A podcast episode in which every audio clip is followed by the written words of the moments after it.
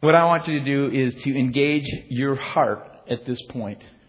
As I pray, and I'm going to ask you to kind of engage your heart as I share from God's Word and say, God, is there something in here that you want to speak to me about? And so, in a standing position, let's just pray before the Lord. Lord, we just um, open our hearts to you. And God, I, I know there may be people here who are maybe searching and seeking and have never, you're kind of in those first steps of their journey with you, and there's some who have taken miles and miles with you. But God, we're, no matter where we're at, you are with us and along with us in that journey. So meet us here today, we pray in Christ's name. Amen. There's a novelist, he was Scottish novelist, Robert Louis Stevenson. He is known for a couple different books, and one of them is the book Dr. Jekyll and Mr. Hyde. You may be familiar with that. Another book he wrote was called Treasure Island. In Treasure Island, you may not realize it is more than just a casino in Minnesota. It is actually a book that he authored at one point. And there's a story that goes that when he was a child, uh, and came from a rather wealthy family. He, his nanny was taking care of him, and so the nanny went into his room to put him to bed, to get him ready to go to bed. And she found him, this little boy, intently looking out the bedroom window. And she called to him, and he could just continued to stare into darkness. He was kind of in a trance, just looking out the window, and she was a little interested in what it was so intriguing that he was looking at. And so she went over, she knelt beside him. He still didn't really turn, and, and, and and she said to him, she said, What are you looking at? What's, what's so interesting, little Robert? And the only thing she could see as she kind of looked over his shoulder was there was a lamplighter. And this was back in the 1700s. There's a lamplighter who was going through um, lighting lamps. And in, in that day, they had these oil lamps. And the guy would come with a, with a, a ladder and a, and a wick. And, and he would tend to the lamps and he would light them. He was going from lamp to lamp. And, and she was just looking to see what it was. And and he, with a sense of awe, as she asked that question, turned to him and responded and said, Look, Nanny, there's a man punching holes in the darkness. I thought that was a really cool expression. This little kid's looking at this and, and sees this guy who, in the midst of this darkness, in the midst of, of this, where you can't see anything, he's actually bringing light maybe in a sense bringing hope. This had such an impact on his life that later in his life he wrote a poem called The Lamplighter. And, and in it he, he at one point says, Now Tom, which must be his brother, would be a driver and Maria, sister, go to sea. And my papa's a banker as rich as he can be. But I, when I am stronger and choose what I'm to do, oh Leerie, which is what they call lamplighters, oh Leerie, I'll go around at night and light the lamps with you. For we are very lucky with a lamp before the door. And Leerie stops to light it as he lights so many more. And oh, before you hurry by with ladder and with light, oh, Leerie, see a little child and nod to him tonight. And I thought to myself as I um, read that, I thought, wow, that's a great expression of what we're talking about here at Christmas. This fact that we have the opportunity to experience the presence of God, for God Himself to come in with light into our own lives, and then to be able to carry that presence into the life of other people that we might be able to punch holes in people's darkness.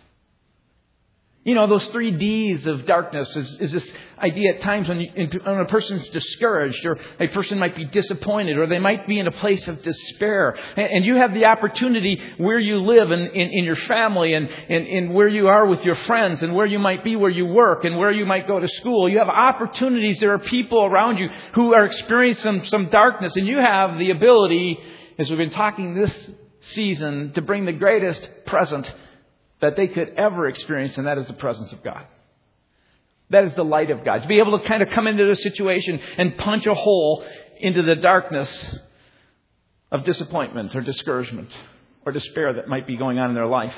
The prophet Isaiah says that at a certain point, as he's um, considering and, and, and thinking about his people, his people were in a place of darkness. Some 400 or so years before um, Christ, there was a time, really almost 600 years before Christ, where this prophet Isaiah is seeking God's will for his people. And we're told that he writes to a people who were longing for home. Life was dark for these people. They had been removed from their homeland and brought to Babylon. And, and as he's talking and, and thinking about it, they were discouraged by all the moral and spiritual decay they saw around them. They were disappointed, and they were disappointed because due to their own sinful choices, they were removed from their land and they were experiencing, due to their sinful stubbornness, this disappointment of being far from God. And they despaired that they would never see the true light of day ever again. They would be from his, far from his presence. And Isaiah looked out into history, a history not yet written, captivated by what the Spirit of God was causing him to see. And he looked at it and he wrote about this great day to come with some simple words that we hear read every Christmas. Isaiah, with these words and with the truth that he saw, punched a hole in the darkness, kind of like a spiritual lamplighter. Isaiah chapter 9. He writes these words Nevertheless, there will be no more gloom for those who are in distress. In the past, he humbled the land of Zebulun and the land of Naphtali, these northern areas of Israel, which were decimated when the enemy came in and God removed them from the land. But in the future, and this is years before this ever happens, he will honor Galilee of the nations, which is where Jesus um, was conceived, and, and then also where he grew up later as a child, up in that Galilean area. By the way of the sea, the whole idea of the way of the sea was there was a path, there was a, a major route of, of travel that went by the way of the Sea of Galilee. Down it says beyond the Jordan, here's the Jordan. So everything up in there, this kind of hillbilly land, is somehow going to be deposited in that place a great light. And then these words the people walking in darkness have seen a great light. On those living in the land of deep darkness, a light has dawned. And then drop down to verse 6 For to us a child is born, to us a son is given, and the government will be on his shoulders. And he will be called Wonderful Counselor, Mighty God, Everlasting Father, Prince of Peace. Wrapped up in this little child is this bundle of light that would be all that every person longs for in their heart in a relationship with God. And so the presence of God is this whole idea that we've been talking about. The greatest present you can bring is the presence of God. And, and kind of encouraging people this year to um, think about being one of the greatest gifts you give is the presence of God as you carry it into the life of someone else or, or where you work or, or where you go. And I, I just was thinking about imagine this. Just think for a second that you just forget going out and getting that expensive gift at Nordstrom's this year, okay? I want to free you from having to trek through all kinds of malls to find just the right perfect gift. And I would love to free you from any further debt that you might incur and just tell you here's a gift that you should give. It's really not very, it, it, it's not going to cost you a lot except for your life. Or you say, presence of God, I want you to live in me and fill me and move through me. It will cost you in this sense of saying, my, may my will be your will, and may your will be done through me. See, the central pr- uh, truth of Christmas is that God Himself it's called the incarnation. He actually came into this world in order to um, bring light to each and every person. And so the, the, the points that I want to make this morning are really pretty simple. They're pretty basic. And the first is this that God punched a hole through the darkness in this world through Jesus Christ Himself. That's what Christmas is all about. It's this fact that God punches a hole in the darkness through Jesus. The Apostle John begins his gospel with no birth narratives. He explains Isaiah's statement that the people are walking in darkness have seen a great light, and he uses it in this way. He says these words In the beginning was the Word, and the Word was with God, and the Word was God. So he's established the fact that, that Jesus, who is the Word, who is the expression of the heart of God, is God. And then verse 2 He was with God in the beginning, and through him all things were made. Without him nothing was made that has been made. So this God is not only the light, He's the creator of all light, He's the creator of everything. And in him was life. And that life was the light of all mankind. And catch verse 5 the light shines in the darkness, and the darkness has not overcome it. Because Jesus, at that point in history, God Himself, incarnated, entered into our world, punched a hole in the darkness of our sin and our own sense of, of stubbornness where we walk and move away from God and, and don't know the presence of God in our life. And he goes on, he says, there was a man sent from God whose name was John. He's now referring to John the Baptist. And he came as a witness to testify concerning that light so that through him all might believe. He himself was not the light. He was basically, I think he's saying, a night light. This little light pointing, because he goes on to say, he came only as a witness. He, he came as one to point to. He punched a little hole in the darkness for the big hole of darkness that would be punched into by the light of Christ himself. And so what we have here is the story of before the world, um, before Jesus entered this world, there's a sense of darkness. And, and, and darkness began all the way back in, in, in really from the time of David on. The, the, people of Israel kept just constantly wandering and moving away from God. And every once in a while the presence of God would be there. And eventually they came to the point where God just continued through their own sin. Their sin darkened their life. And as that happened, they came to a place where at a certain point, some 400 years before Christ, as the dimmer switch was going down, he finally turned it off completely. It was dark for 400 years. They were people walking in darkness without spiritual understanding, without the light of God in His presence, without God speaking through prophets, without God coming in ways where they would acknowledge and see His presence. If it happened, it was probably not recorded. It was probably in small and few places, but Scripture says it was dark. And, and that's kind of what our life can be like at times as we go through life. And you may have been at a, in a place. You may be there right now, in fact, where God is kind of through um, giving you lots of gifts and natural talents and all kinds of things, but he, he's slowly dimming things. And when he does that, he does that not because he's trying to hurt you, he's trying to cause you pain, but he just wants your attention. He wants you to see him.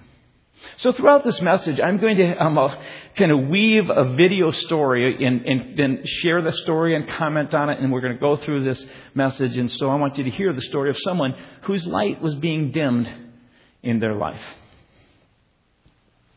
I had two extremely loving parents. Uh, they sent uh, me and my siblings to uh, Catholic school growing up. You know, it was it was great. We learned a lot about the Bible. Um, I felt like I I learned a lot of Jesus' story, but definitely didn't know him. You know, going going to bed every night, I would pray.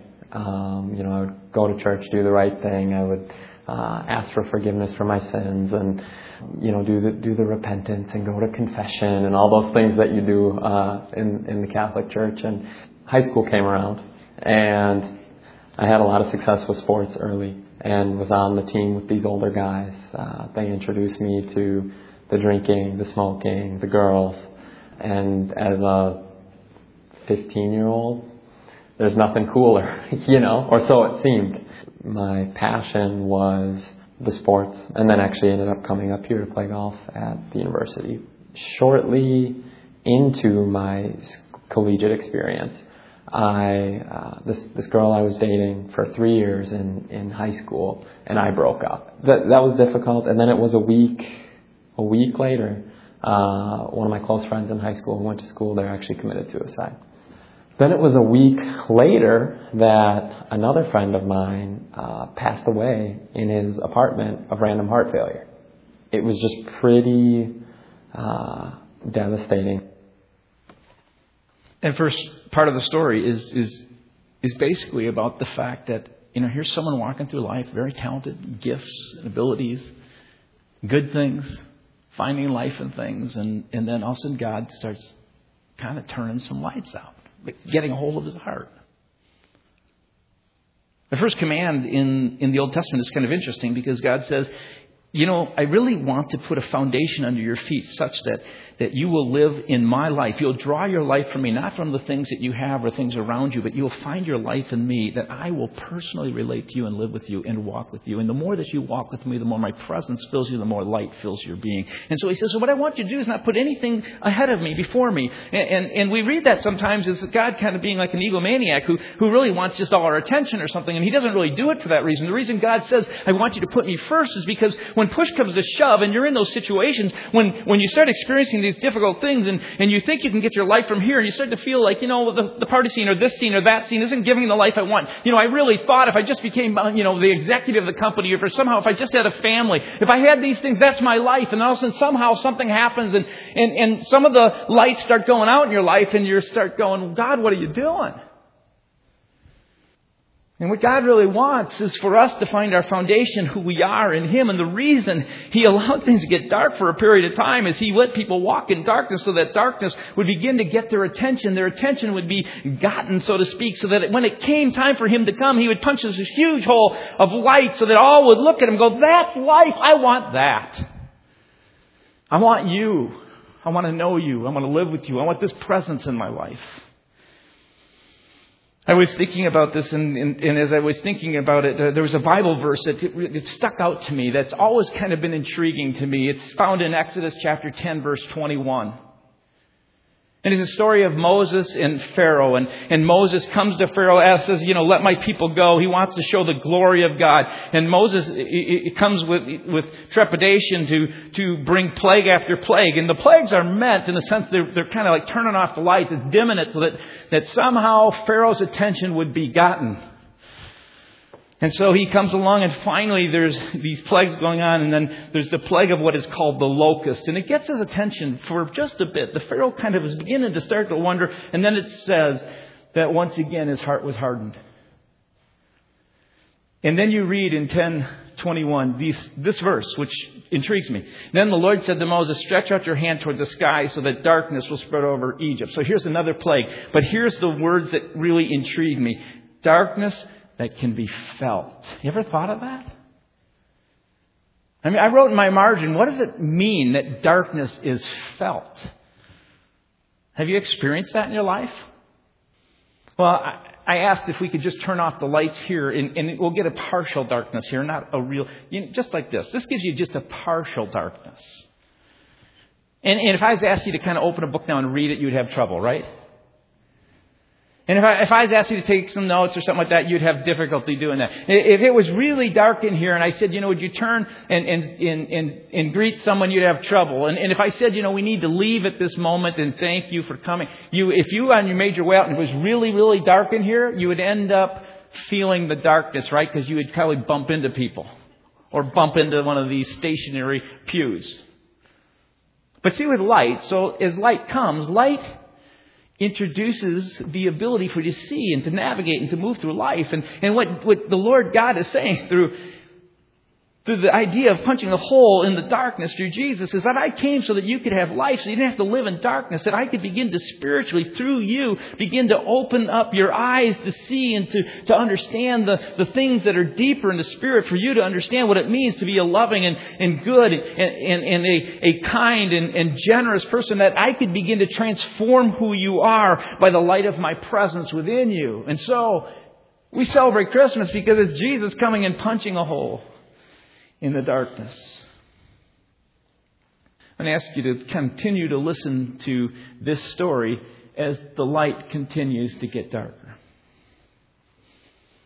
I kind of just kept going on. I kept partying, going to class, just doing well enough to, to get by. The school was coming fairly easy to me. It wasn't until I was home for winter break that uh, I was with one of my friends and we were at a movie store and we were going to rent a movie, and all, and all of a sudden it was like uh, everything kind of felt black, and my lips were tingling, and uh, I just felt I felt like I'm dying. I was freaking out, and my friend calls the ambulance. They get there, they they check my vitals, and they say, you know, you you look you're fine. We're not sure what happened. The next night, something similar happens as I'm driving on a country road by myself. We call the ambulance, they come and and they're like, oh, we're fine. And this happened to you last night or whatever. They're like, it sounds like a panic attack. I had no idea what those were. I started being extremely anxious. I mean, my vision was blurry. Uh, I felt sick to my stomach 24 7. I couldn't sleep, couldn't stay awake. Uh, it it le- started leading to depression. It was hard to get out of bed. It felt like the closest thing to hell that I can imagine. I kept going to school. I had this, this stats class um, and it was at 8 in the morning, and I never made it. And it, it was the day of the first midterm. I walk in and to the professor's office right before the test, and I was like, "Look, uh, professor, I I can't take your test. Um, I haven't been to your class because I've been going through some stuff. I haven't been able to sleep. I'm just not prepared. In fact, I need to use my one-time withdrawal." And he said, "Sure, I'll I'll do that for you. Um, You can definitely use your one time withdrawal. I'm sorry you're going through that. And he said, But that's not what you need. And he shuts my stats book and he just pulls out the Bible and puts it on the table. And he's like, This is what you need. Yes, this is it. Like, God's grabbing onto me and he's telling me, Come on this journey with me. Uh, and I'm not going to let you go. I'm not going to let you fall. Uh, and there's more. I'm, I'm real, and I want to be a real part of your life. Here is God turning off some of the lights. Things that might be natural places to find security. I mean, vision's a good thing, right? Not feeling anxious is a good thing.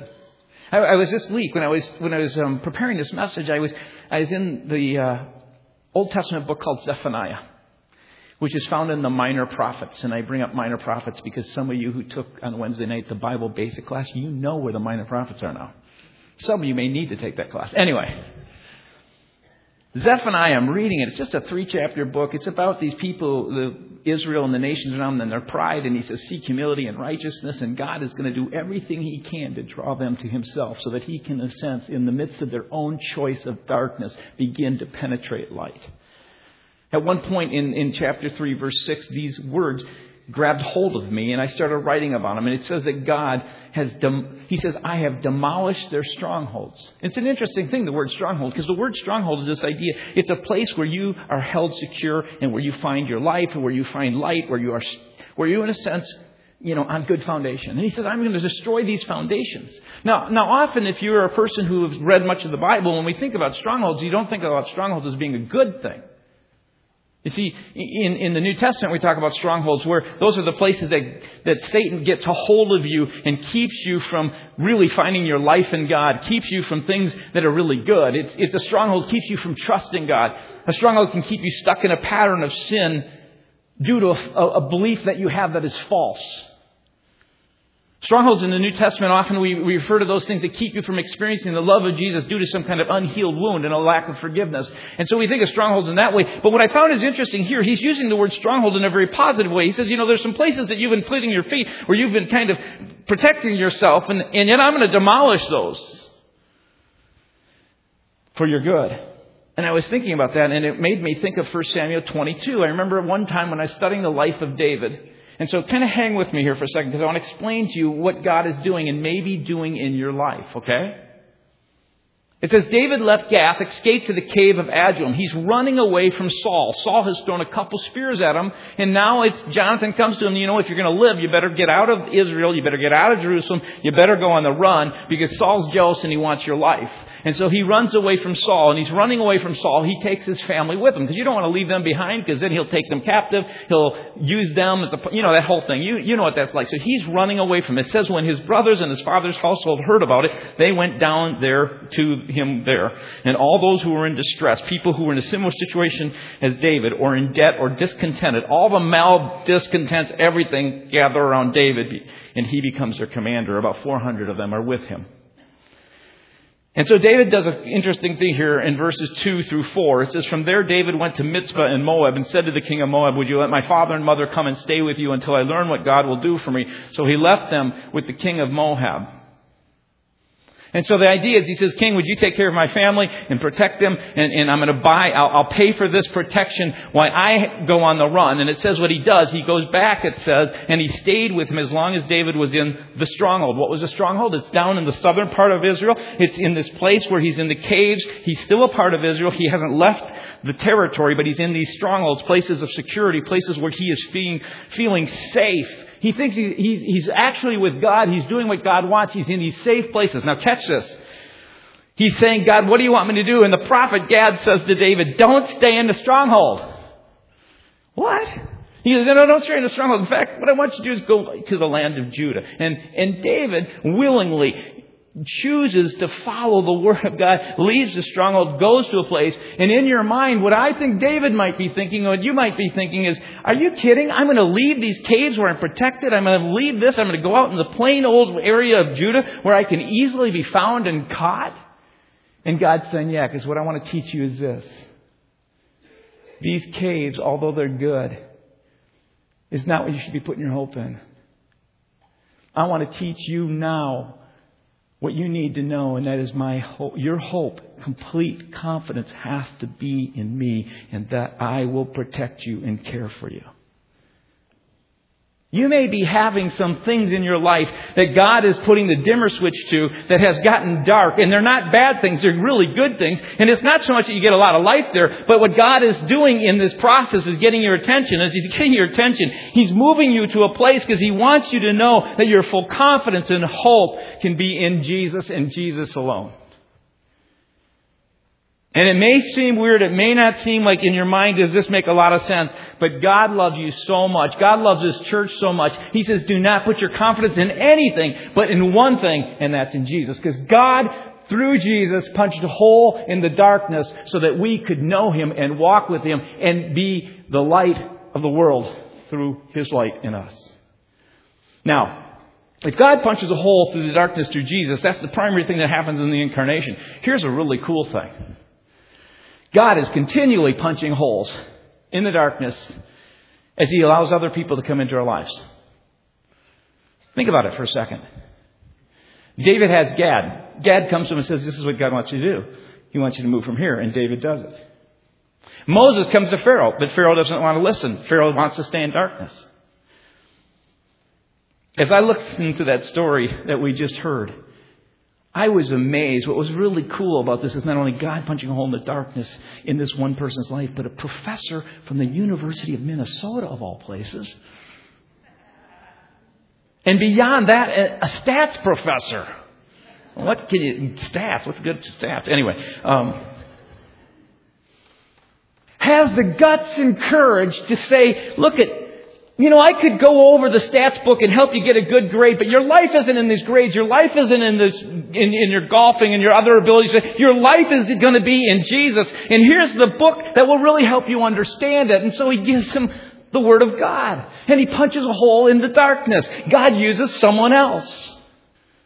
Now everybody think about it for a second. There's probably not a person here who hasn't had someone else come into their life and do just that punch holes in your own darkness at a certain time in your life. And what I'd really challenge you to think about this Christmas is, is how important that was to you. And maybe even think about it and go, you know, God, there was a time, maybe 20 years ago, where there was a significant thing, and I, I just want to, I just want to thank that person. Or maybe it's been this past year, someone's come along in the midst of a time where things have gotten dim and God's been kind of turning the light off so that He can bring a greater light of His presence within you. And that person has stepped in and they have given you through encouragement or through um, a word that needed to be said or just come around you and loved you. They've been kind. I think of my own life, and there's been times in my own life where I just go, I am so grateful that God had placed other people in my life, and some of it's been in the church. When I was in second grade, I remember going to a, a vacation Bible school where they get a bunch of kids for a week and you sit there for like about 8 to noon or 9 to noon, whatever it was. And I remember one guy came and he taught on a flannel graph board. Anybody remember flannel graphs? Yeah, and, and it, it was not high tech in any means. But he told about the story of Daniel and he told about the story of Daniel and I don't know what was going in my heart, but I do know this, that that person punched a hole right into my life and the presence of God came in such a way that was so powerful because he said, just dare to be a Daniel. The whole lesson was dare to be a Daniel. And in my little heart, no one else knew it, but I said, God, I want that. I had a seventh grade teacher who was a, not a great teacher in the sense of communicating things, except for one thing. I mean, I was a seventh grader, and I got to tell you, I have this theory that you should probably not try and teach sixth and seventh graders anything, especially boys.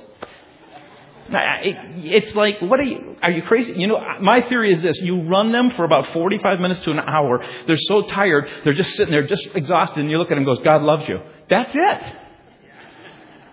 That's the lesson. I got done in, in years later, like a seed plant in my heart, like this kind of bomb that went off much later, this delayed kind of explosion in my heart. And I look back and I go, I don't remember anything except for this guy loved me. I think of my grandmother and some of you who are grandparents, and you know, when Dick Foth was here and he spoke, you know, the one, the message that was like this, that's when they refer to it about loving God, loving others. When he spoke, we asked him a question when I had lunch with him afterwards about what he was doing with his life right now. He said, one of the things I'm really doing with my life right now is concentrating on my grandkids. Because I go around and I talk to people and I ask them, what is one of the greatest influences in your life? He says, time and again, people will tell me, my grandparent.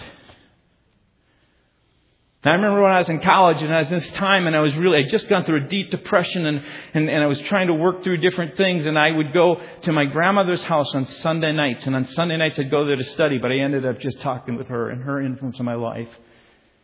I am so grateful for. My guess is every one of you could come up here and share how someone has punched a hole in the darkness of your life at a time that's made a big difference. I just really want to encourage you to think about what, what might God want you to do to respond to someone? How might He want you to make a difference? By just saying thanks and recognizing that. So as the story goes on, I'll let the story tell itself. And so I started going back to this professor, not for statistics, but for we started reading in the book of John. And he started showing me like what the living God looks like. Uh, it wasn't like you know, in, in one moment everything was better. But over time, you know, I, I mentioned that my vision was blurry. Uh, I was feeling nauseous, whatever, with this with this anxiety. As I would read, the clearer my vision became, the less anxious I felt. At the end of that semester, I ended up being baptized in a in a horse trough. Since then, it's it's been a journey. It's not like um, I've walked this straight and narrow all the time. Uh, but sometimes I think I'm thankful for my story too, and and the reason is is I feel like I, I really get to understand how deep and great God's grace is. You know, I'm I'm a work in progress. Uh, I keep going. I keep my head up, and uh, you just you try to get better each day, and you fight and leaning on Him as your cornerstone. Um, you just you can't go wrong. What I love about what was said there is it reminds me of John being a, a nightlight to Jesus. We, you know, like you said, I'm still on the journey, and, and God's got, you know, helped me with my vision. Was starting to move in my life, but what's been really neat is the grace of God, and I understand that, and growing in my understanding. And I'm not perfect in any way, and God never expects any of us to be perfect lights. What I really love about the story of Simeon, which we talked about last week, is this, is this person who's waiting for the consolation or the help of Israel is what happens in his story. At one point, he says that he's waiting for the help of Israel. But as you go on, what I, I, think is so cool is this that he doesn't stay in this position of just help me, help me, help me. People punch holes of light into my life. God continue to do this. But at a certain point, he says in the song, he gets it and he goes, For the, my eyes, in Luke chapter 2, verse 30 and 32, For my eyes has seen your salvation, which you prepared in the sight of all people, a light for the revelation to the Gentiles. I get why you came, Jesus. You came for me. You came for Israel. You came to help us, but you didn't just come to help us. You came to make us light so that we could help others. And so the reality is that Jesus came in a time in history and punched a hole in the darkness for this whole world. And, and has done it so that you can personally have a relationship with Him. And He's used other people in your life to punch holes of darkness. But He does it all so that we will at some point move beyond ourselves and recognize it's not about us. It's about what we do for others. It's about what God has made us for, that we can be those kind of lights. Jesus looked out at all the people who were with Him one day after the Sermon on the Mountain. He looks at them. He goes, guess what? You are the light of the world. Go out and spread this light. Carry my presence. Begin to take in my presence so that the more presence that I have within you, the greater you will shine, the greater glory will be seen. And, and allow for people to speak light into yourself. And so that as that begins to happen, the whole purpose of this is what God wants to do. He wants to use you, He wants to use this church to be a light to the rest of the world. And, and I look at Simeon, he could have just gone, Oh, thank you, God, you promised me this and you gave me this help and I'm ready. But he doesn't. He goes, this was meant for everyone. And he testifies to the world with that. That's why I like what Rick Warren has to say. I've read this before a few weeks back, but I'll read it again. He says, here's the purpose. The striking first words of the purpose driven life is this paragraph. It's not about you. The purpose of your life is far greater than your personal fulfillment, your peace of mind, and even your happiness. It's greater than your family, your career, or even your wildest dreams and ambitions. If you want to know why you were placed on this planet, you must begin with God. You were born by His purpose and for His purpose. And that purpose is to actually carry the presence of God in a way that you're able to bring light to the world. I love the way the message says this, you are the light of the world verse. It says, here's another way to put it. You are here to be light, bringing out the God colors in the world. God is not to be a secret to be kept. We're going public with this, as a public as a city on a hill. If you, if I make you light bearers, you don't think I'm going to hide you under a bucket, do you? I'm putting you on a light stand. Now I put you there on a hilltop, on a light stand. Shine. Keep open house. Be generous with your lives. Be opening up to others. You'll prompt people to be open with God, this generous Father in heaven. And so, you know, there's no mistake where God has placed you. The people He's put around you. There's no mistake. If you're willing to and you're in a relationship with Jesus, you know Him personally as, as we've heard in this story, and, and you've had people come into your life and, and, and they've given light, you have the opportunity by the Spirit of God to begin to, where you're at, be a lamplighter, be a light to people to actually punch a hole in their darkness. Well, I've asked um, Aria and Rachel if they would come up, and, and I just want, can we thank them for sharing their story um, with us?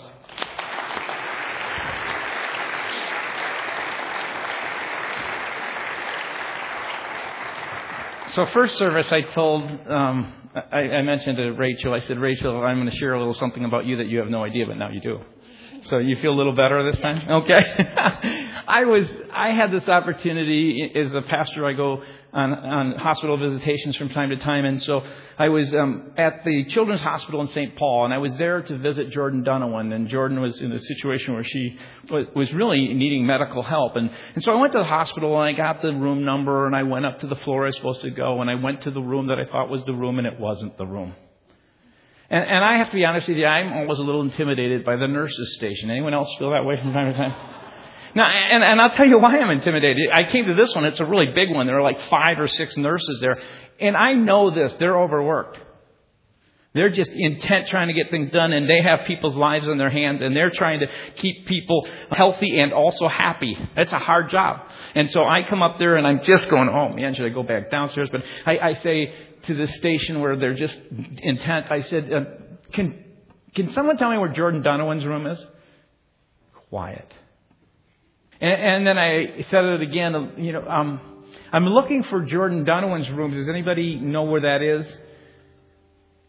Quiet. And I'm about to say it a third time, and I look over, and here um, is Rachel. And she so kindly says, You know, I'll, I'll help you find what you're looking for. And so she brings me to Jordan's room, and we're standing outside Jordan's room, and Rachel looks at me and goes, Are you the pastor at Wayzata Free?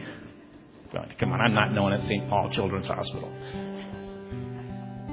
That's what I'm thinking. And, and then uh, she goes, You know what? My husband and I have been coming to the church for the past year and, and just was grateful for that. And I thought, That's cool. But here's what the point is you punched a hole in my little sense of fear and darkness by just being kind and good. And it really meant a lot to me. That's all we're asking people to do. It's not a big deal. It's about being in relationship with God, and, and, and the incarnation means allowing yourself to enter into someone else's world, kind of understand what's going on, and just be present with them there. So thank you for doing that. And Arya, thank you for sharing your story. We so much appreciate you guys. Thank you. God bless you.